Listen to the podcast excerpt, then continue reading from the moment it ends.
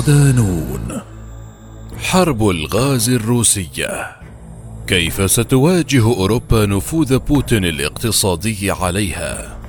مقال لمخلص الناظر. ضمن ملف الغزو الروسي لأوكرانيا.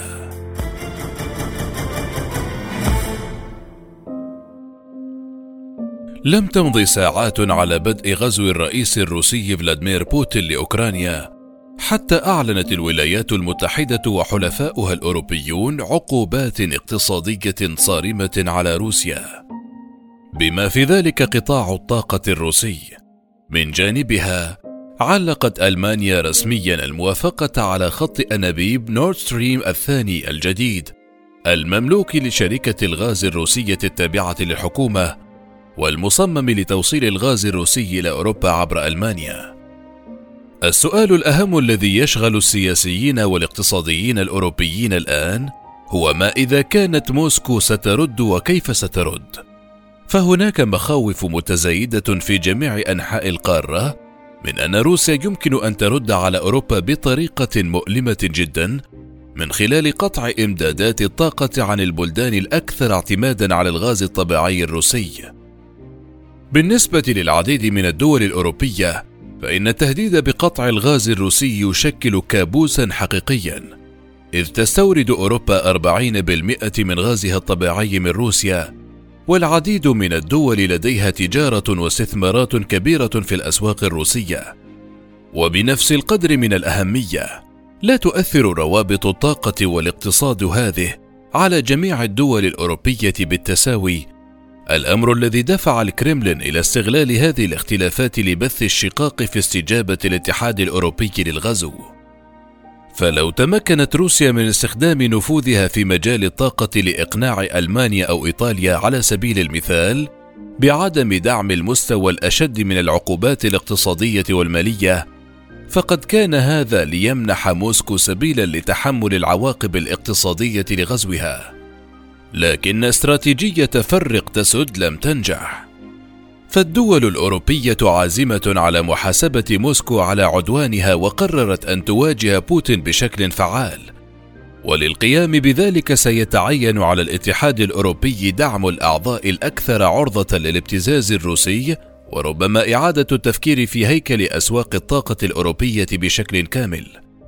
من الناحية النظرية يتمتع الاتحاد الأوروبي بميزة كبيرة في علاقته الاقتصادية مع روسيا إذ تعتمد روسيا على الأسواق الأوروبية في أكثر من نصف صادراتها بينما تشكل صادرات الاتحاد الأوروبي إلى روسيا خمسة بالمئة فقط من إجمالي صادراته.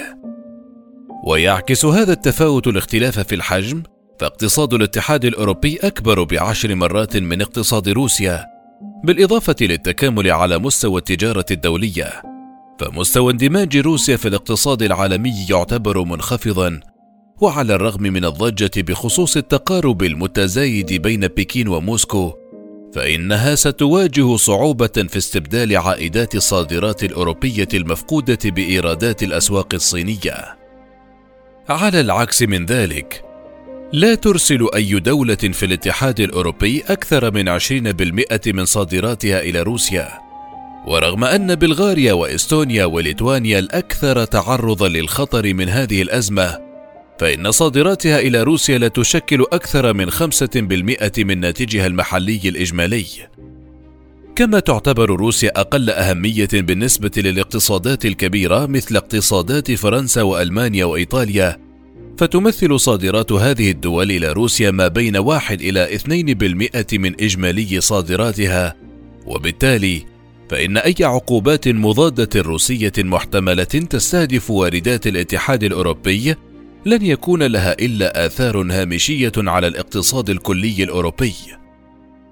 لكن الطاقة قصة مختلفة، فلطالما شكل الغاز الطبيعي النفوذ الاقتصادي الأكبر لروسيا في أوروبا، ولا يزال كذلك رغم جهود الاتحاد الأوروبي لتقليل اعتماده على الإمدادات الروسية. وقد تتعاظم قدرة موسكو على استغلال هذا الاعتماد على الغاز الروسي بسبب التباينات الواسعة في احتياجات الدول الأعضاء بالاتحاد الأوروبي.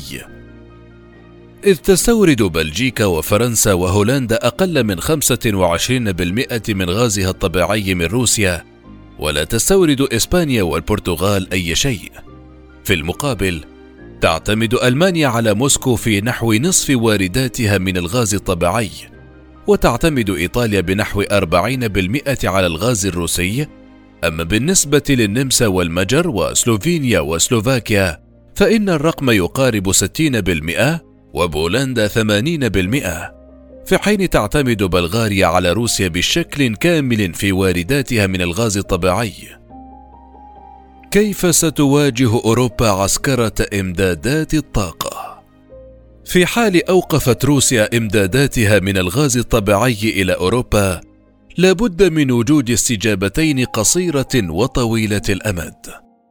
على المدى القصير يمكن للدول الأوروبية اللجوء إلى احتياطات الغاز الاستراتيجية ويمكن للدول التي لديها كميات أكبر من الغاز مثل فرنسا أو هولندا أن تشاركها مع الدول التي تواجه نقصا مثل النمسا وألمانيا. كما يمكن الاعتماد على بعض الدول كقطر ومصر واليابان وكوريا الجنوبية في تأمين بعض الشحنات المنقولة بحرا. لكن استبدال الغاز الروسي بالكامل سيكون مكلفا للغاية. لما له من تأثيرات كبيرة على ارتفاع التضخم وتآكل القوة الشرائية للأسر الأوروبية والقدرة التنافسية للشركات. على المدى الطويل تحتاج أوروبا إلى تبني استراتيجية طاقة شاملة على مستوى القارة. تتمثل في إجراء تقييم مفصل لقطاع الطاقة في كل دول الاتحاد الأوروبي ونقاط ضعف الشركات أمام الضغط الروسي على وجه الخصوص. وتصنيف الخيارات المتاحة لتقليل اعتمادها على الغاز الروسي وانكشاف القطاع الخاص على السوق الروسية. إن الحكومات الأوروبية بحاجة أيضا إلى تقليل اعتماد بلدانها على الغاز الروسي بشكل كامل من خلال السعي لإبرام عقود جديدة طويلة الأجل مع دول أخرى منتجة للغاز الطبيعي لإضافة مرونة إضافية إلى السوق الأوروبية. كما يجب أن تحفز الأزمة الحالية الدول الأوروبية على تسريع الاستثمار في مصادر الطاقة المتجددة ورغم أن هذه الإجراءات لن تؤدي إلى الاستغناء عن الغاز الروسي في المدى القريب فإنها قد تسفر عن نتائج مهمة في غضون خمس إلى عشر سنوات يدرك القادة الأوروبيون أن موسكو ستحاول تفتيت وإضعاف استجابة الاتحاد الأوروبي لغزو روسيا لأوكرانيا من خلال استراتيجية فرق تسد.